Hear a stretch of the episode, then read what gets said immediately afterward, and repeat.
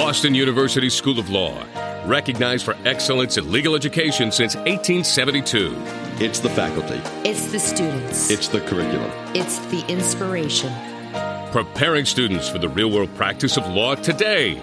Join host Dan Rea, BU Law alum and WBZ 1030 radio host in Boston, for this edition of the BU Law Podcast.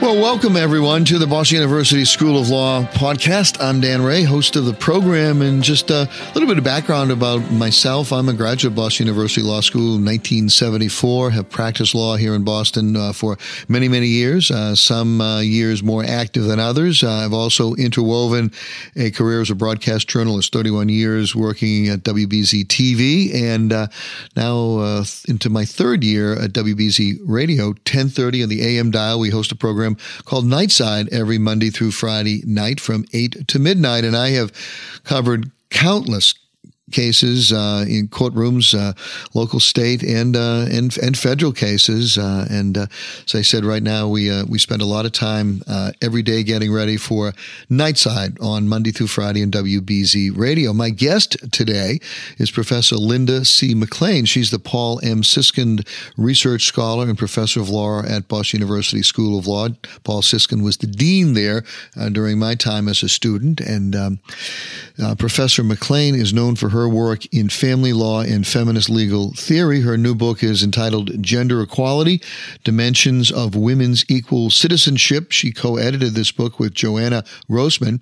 Uh, the book examines uh, problems of the continuing gap between formal commitments to gender equality and the equal citizenship of both women and men. It also develops strategies for closing that gap. The book has been called, quote, essential reading for those concerned with gender equality. Professor McClain is also a contributor to the to a blog uh, called the Feminist Law Professors. I want to welcome uh, Professor Linda McClain. Welcome, Professor. How are you today? I'm fine. How are you? Good. Um, first, sort of as, as, as, general a question as we can get would be what what inspired you to uh, sit down and uh, and work on this book along with your co-editor Joanna Grossman. Well, I think Joanna and I were were concerned about what you've just described, which is a gap between formal equality. Women are a very different place today than they were legally even 50 years ago, certainly 100 years ago in the United States and elsewhere the gap between this formal equality and and just a whole lot of inequality in various areas of uh, of everyday life, and and we wanted to sort of take stock of what what that was about and how to solve it, and so we just brought together some. Uh, scholars from law and political science and women's studies to to look at all the different ways in which equality uh, was important to achieve it hadn't yet been achieved. Now, we're going to get into some of those areas, but just the term equal citizenship, that's a term that I'm sure all of us understand those two words. Um, uh, you know, women, you know, 100 years ago were denied the right to vote. So, uh, certainly in, in terms of uh, the ability to go in and cast a ballot, uh, th- that has been resolved. Uh, but there are many, many other areas where maybe citizenship is not as equal as it should be. What does the term equal citizenship, in your opinion, really require? Well, I think equal citizenship refers to someone's status in society, their standing as a full member of society. And in law, we use that term a lot because we talk about equal protection and the equal status of of people under the law. But I think in terms of people who are members of a of a country, of a nation, it, it, it really is, as you said, the formal rights like the right to vote and things like that, the right to be free from discrimination. But it's also uh, you know, your rights to be uh, fully participating in society. And sometimes the barriers to that may not be legal; they may be social, you know, or economic or cultural. Women's okay. political leadership would be one example. All right, and and for well, if you talk about women's political leadership, it, probably most people don't realize that if you ask them today how many members of the United States Senate are, are female, um, the number actually 17. Uh, and since women represent about 52% of our population, comprise 52% of the population, I guess uh, women do not have equal representation uh, in the United States Senate. But that's we'll get to that issue, get to some of the politics of it in, in a moment. The the um, Can you give me some examples of when you talk about gender inequality or gender justice problems? If that's the way you characterize them, can you give us a, an example or two? Well, sure. Um, just let's just stick with politics for a minute, and we, I know you want to come back to that. But you know, if you look at the United States compared to many other nations around the world, uh, our level of women in political office is much lower. Um, if you look at issues of partnerships in law firms, for example, although uh, you went to law school at a time when there were starting to be more women in the class, and I know you told me at BU there was a commitment to increasing the number of women in the class. Even though there's now an equal number of women and men in the pipeline getting into law school and getting into law firms, somehow several years into it, you still have very few female partners uh, and and some of this I think is due to gender bias and how you assess associates. Some of it is due to work family issues that law firms just haven't solved, um, and uh, some of it is due just to you know the fact that a male partner may still feel more comfortable having lunch with a male associate than with a female associate. And um, so I think uh, representation at at the top of various professions is still a real issue. And then of course closer to everyday life, you know, we still have tremendous problems of domestic violence, and uh, you know um, uh, that affects women's everyday quality of life as well. Those are just a couple examples that I could offer. Again, we come, we come back to um, equal citizenship and. Uh, uh you you take you, you, take for example domestic violence. Um, there are situations where men are victimized by domestic violence, but the fact of the matter is, I think probably ninety or ninety five percent of the victims of domestic violence um, are are going to be women, uh, and I'm sure that that the reasons for that the the sociologists would probably tell us tell us go back to the cavemen days. I mean, not that we want domestic violence to be equal, but uh, what can be what can we do? What can the law do in that area that it already hasn't done? I know that, for example, in Massachusetts, uh, women go into court and they request uh, a 209 restraining order at the end of the day, it's a piece of paper, and it, it doesn't guarantee uh, their safety if the um, husband, ex-husband, boyfriend, or whatever uh, come comes home at, at midnight. That piece of paper doesn't do much good. Well, no, you're absolutely right, and you're right that the law has changed because you know Massachusetts didn't always have that law, and there was a time when uh, police and courts and everyone else just uh, turned a blind eye to family violence, partly because of some notion that it was private and a man's home was his castle, and we don't live in those days anymore. And yet there are still some real obstacles. I think one thing uh, you can do is try to educate children about nonviolent conflict resolution. I mean, I think you're right that women can also be perpetrators of domestic violence. There can be violent relationships, and I think people who've worked on this issue a long time really talk about, you know, domestic violence as a pow- as a issue of power within relationships, and we need to teach we need to teach children uh, how to handle conflict nonviolently. We need to teach boys and girls uh, that uh, in intimate relationships you don't use physical violence as a as a tool, and we also have to address issues of entitlement that may whatever the law says, people may still believe somehow that a husband is in charge and the wife should obey. And if she doesn't, then you know that's sort of grounds for uh, you know retaliation. It, it's um, it was sobering to read a news item in the New York Times recently about women's rights around the world, where uh, a mother-in-law in India was describing how if uh, a wife uh, was not sufficiently compliant, then a husband had a right to beat her. I mean, we think this is a, a thing of the past, but there are still unfortunately, there are still attitudes about uh, you know male prerogative and and female obedience that I think feed into this notion that well you know e- even as we deal with issues here uh, in America we still seem to struggle with those issues. I am concerned on the horizon about a, a concept called Sharia law uh, honor killings uh, in other societies which are going to be incorporated into into our own society. Um, there's a the, as difficult as things are for women here uh, and I realize that there are uh, there are some societies maybe where women are doing better than they are in the United States, but there are other societies around the world, particularly in the Middle East, uh, where women are still treated like chattel. Uh, and um, I'm seeing more examples of honor killings in this country, where a, a father disagrees with a daughter's lifestyle, and, and that is really scary stuff.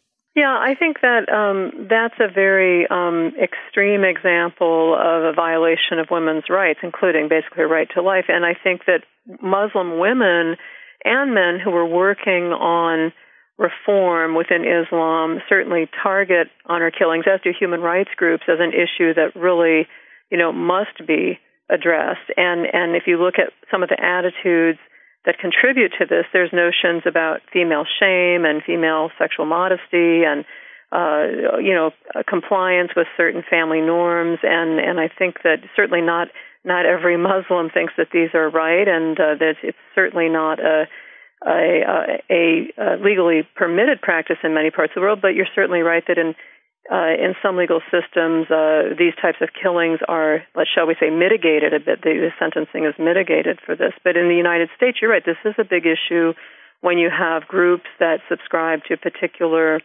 uh, set of beliefs that clearly clash with legal norms. Uh, you know, we expect those people to abide by uh, by U.S. law, but but let not to be long-winded, but let's not forget that uh, you know as recently as you know a decade or so ago, we had a a judge in New England give a very lenient sentence when a man killed his wife and because uh, he discovered her adulterous affair and he got an extremely lenient sentence. So these things these things happen uh, cross culturally, you know. Let me bring it back to our own situation here. We've uh, recently had a couple of well uh, two major uh, candidates in presidential races. Uh, Hillary Clinton ran for the Democratic nomination, lost out to Barack Obama. Alaska Governor Sarah Palin was John McCain's running mate last November and we now have uh, two uh, women justices on the Supreme Court, Ruth Bader Ginsburg as well as Sonia Sotomayor. Um, do you see these developments uh, as as positive steps? I'm yes, sure you they're, must. They're they're very positive. I mean, it's you know we're not there all the way, but there's certainly a reason uh, to think this is a milestone, just as it's a milestone that Barack Obama is the president of the United States right now. Um, so it is positive, but there's still unfinished business. You have to look at the big picture. But you're right that this is a this is a positive development. Although, of course, there were two women on the Supreme Court uh, for a while now, and then uh, because of the retirement of O'Connor, we went down to one. So we haven't really made a net gain in terms of more women, but this is the first Latina on the court, which is another breakthrough. Yeah, well, look, I, I guess in total there have only been three women on the U.S. Supreme Court. I think it's been, what, 112 or 115 justices on the Supreme Court right. uh, during the court's uh, uh, existence, and only of, of those 115, only three, and, uh, and, and, two are sitting there now. Um, there have been some progress. Uh, President Obama has uh, recently created the White House Council on Women and Girls and also signed the Lilly Ledbetter Fair Pay Restoration Act, which was a legislative uh, override over a uh, su- Supreme Court decision. So here we have the legislature, uh, the, the, the, Congress actually being ahead of the court on an issue. There are other uh, pressing uh, gender equality issues that you see on your horizon? Yeah, I think that the uh, White House Council is a very interesting and important step, and it itself identifies a number of issues like the pay gap between men and women, work family issues, family violence, as we've already discussed, uh, you know, obstacles to uh, women's education. And the Commission is always talking, also talking more globally about uh, issues of, of sex equality. But I think it's tremendous that the Obama administration is highlighting these. And as you no doubt know, Hillary Clinton has said that in their foreign policy, they want to make a signature issue gender equality. And um, let's come back to our profession or your profession uh, and and my second profession, and that is the uh, the legal profession. Uh, how far does the legal prof- how as far as the legal profession come, and how far does it have to go? Well, it's come a tremendous way. I mean, you know, if you bear in mind that in the 19th century. Uh, and even into the early 20th century, women were considered unfit to practice law, and our Supreme Court basically left that tradition in place in the famous case of Bradwell versus Illinois. Uh, and really, um, until Title VII was adopted in 1964, there wasn't any positive federal law of sex equality. Um, and so, what I would say is a lot of formal barriers have fallen, uh, no doubt, and today our classes are about 50 50. But I think the lingering obstacles are if you look at where women are in the profession, um, according to some statistics Joanna just uh, put together, um, 17% of law firm partners are women. 16% of federal district court judges, 15% of law school deans and general counsel. These numbers are lower if you look at women of color. And so I don't think these numbers can be explained solely because of women's late entry into the profession, because as you've pointed out, you know, for 20 or 30 years now, women's numbers have been increasing. So we have to try to sort out, you know, uh, why is this underrepresentation at the top uh, taking place? We're going to take a, a quick break here in this uh, this podcast, and we'll be back with Professor Linda McClain. Uh, she is the uh, the Paul Siskind Research Scholar and Professor of Law at Boston University. We'll be back uh, just uh, after this quick break.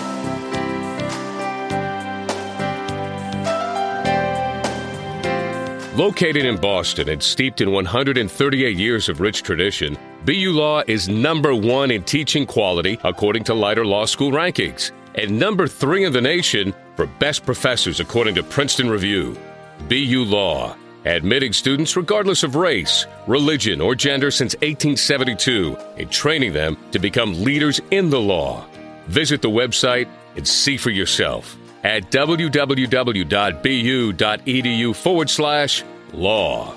Now back to the BU Law Podcast with host Dan Rea, a lawyer, a veteran Boston broadcast journalist, and BU Law alum.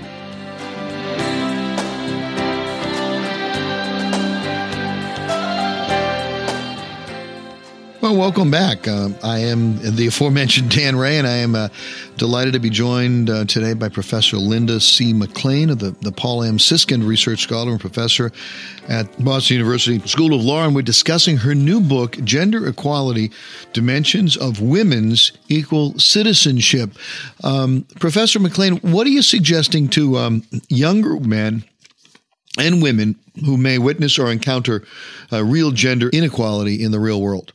Well, I think that um, obviously they should know the current uh, state of the law, although a lot of this discrimination is very subtle. Um, they should, you know, not be afraid to speak up for uh, what they want. And uh, one of the interesting things that some sort of popularizing books about women have brought out is women often don't ask. they they may not know what their male counterparts are, are making. They may not think to ask for a raise. They may not think to ask for great assignments. And so, to the extent there's cultural obstacles to sex equality, uh, one of the messages I think to women at least is to to ask, and uh, one of the messages to men is to not be afraid to go against uh, what might seem like cultural norms about male employees. One of the big struggles men face when they try to be both active parents and active workers is a perception by employers that they're not serious. And and this is kind of a cultural barrier even though an employer may have programs in place that could help people be parents and and and lawyers or whatever, men may perceive that they pay a high penalty if they take advantage of that. In in the firm that I was with many years ago, I have seen real change in terms of attitudes towards parenting and resources to help people be both lawyers and, and parents. So I think for women, you know, knowing your rights, kind of asserting yourself. For men, not being afraid to try to go up against, you know, cultural uh, uh, limits in some sense to what we think men may or may not do in society. Well, you know, it's interesting. Uh, in, a, in a law firm, I think there's a lot of flexibility uh, for people to work from home uh, and for people to uh, periodically um, uh, s- slow down on some cases and then eventually speed up. So it seems to me that if there was any place in the world where men and women could periodically take time off to uh, attend to the development of their family life, it would be through through law firms. And I think law firms certainly could set that example. I assume you'd agree with that. You know, that's a that's a puzzle because you're certainly right that there is some flexibility, um, although certainly not as much flexibility as a law professor job, which I highly recommend to anyone. Uh, but at the same time, uh, one of the reasons that uh, there has there has been some sense that it's very hard to change the practice of law is this kind of 24/7 attitude about serving clients and uh, you know that can kind of butt up against this notion that there ought to be flexibility, particularly in fast-paced litigation. So I think you're right, but at the same time, I think firms have done better or worse jobs in trying to build that in to the system. And of course, if, if associates perceive that they're going to pay a penalty of not being perceived as serious or being put on a different partnership track, then this may inhibit them trying to take advantage of this of this flexibility. It, it's it's in everyone's benefit to move toward this, but one of the questions is how much can a firm really accommodate this if they're up against other firms who they perceive as you know, being 24 7 out there for the client. No, no, that I understand. But I'm saying, for example, you mentioned law school professors. Um, it's, it would be more difficult uh, for um, school teachers, uh, for school systems uh, to accommodate, uh, you know, some of the vagaries of people's personal lives. Because I think that's what we're, what we're talking about. Or for that matter, someone who's running a trucking company. Uh, they need to know that they're going to have truck drivers. I think law firms are uniquely positioned to set an example and show the world how it can be done. Although I think you're absolutely correct law firms have not yet stepped up to the plate on, on that. What what do you think we as a nation can do uh, to ensure equal citizenship for women? The Equal Rights Amendment, of course, back in the 1970s, uh, came close to passing, uh, but didn't. I, I, don't see that as coming back uh, on the horizon anytime soon. But what can we as a, as a nation do? Well, I think we as a nation can uh, strengthen our commitment to equal opportunity and to anti discrimination laws. There are a lot of obstacles that women face in, in prosecuting Title VII suits, the, the employment discrimination. Uh, you know, there's some issues with Title IX, which is equality, equal access to education, sports, whatever. I think we can strengthen our commitment to anti discrimination. And I think Obama is, the Obama administration is, is well positioned to kind of be on the bully pulpit about this. I think the first lady in in making work life balance one of her issues uh, and and uh, you know may well be an inspiration to many women and men who are thinking about how to have strong families, but also uh, you know meet the various economic needs they have to meet and and be full full members of society. So I think those are a couple things we could do. We also have to look at the healthcare issue is a great opportunity to look at the ways in which a lot of poor people, including poor women and, and children, simply don't have what they need, and and uh, to try to look for more of some of the the things that people need in order to be full citizens, the things that they really need to participate in society. What what sort of feedback have you had uh, on on this book? I, I assume um, feedback not only within the legal community, but uh, from uh, from just uh, regular, plain, everyday folks? Um, well, I think that uh, you know, in terms of the the uh, reception of um, of academics, it's been positive. Joanne and I have written a few columns on FindLaw, uh, and we've gotten some positive comments from readers of FindLaw on these issues. And the occasional times that I write a blog or something about this, I get you know some fairly uh, positive uh, feedback. So I think. Um, I think that uh, you know we just are trying to again focus on this this uh, need to kind of acknowledge the progress we've made, but but uh, keep moving forward. And I think it's a timely moment to do that because you've got the current administration focused both on domestic issues with this White House Council and global issues, and and all of us can kind of reflect a little bit on what we could do to try to close that gap. Now, um, your book is published by Cambridge University Press. Um, where can folks go to, to find some more information? I assume it's in bookstores? Uh, you can uh, find information about it on Amazon. It's on Amazon. Uh, you know, you can get discount copy on Amazon. You can uh, go on the Cambridge website and uh, learn more about it. And I think there's also a um, feministlawprofessors.com. Is that a, a contact group? Uh, well, there. This is a blog to which I occasionally uh, contribute. I'm not. Uh, they would not necessarily have any information on the book. If you just, if someone wanted to go on my uh, page on the BU website, they could certainly get information. Great. Well, um, thanks very much for uh, uh, being a guest today. Gender Equality Dimensions of Women's Equal Citizenship, edited by Linda McClain and Joanna Grossman. Have enjoyed uh, talking with Professor Linda McClain of Boston University School of Law. I hope you get a chance to um, uh, look at the book uh, and uh, and consider some of the some of the offerings. I want to thank you very much, Professor McClain, for spending some time with us today, and want to remind all of our listeners that all of our podcasts can be found, uh, Boston University School of Law can be found on the Legal Talk Network and also the Boston University Law School website, as well as iTunes. So until next time, this is Dan Rea on behalf of the Legal Talk Network in Boston University School of Law saying, have a great day, everyone. Thanks for listening to the BU Law Podcast with host Dan Rea. Check out what else is happening on campus at bu.edu forward slash law.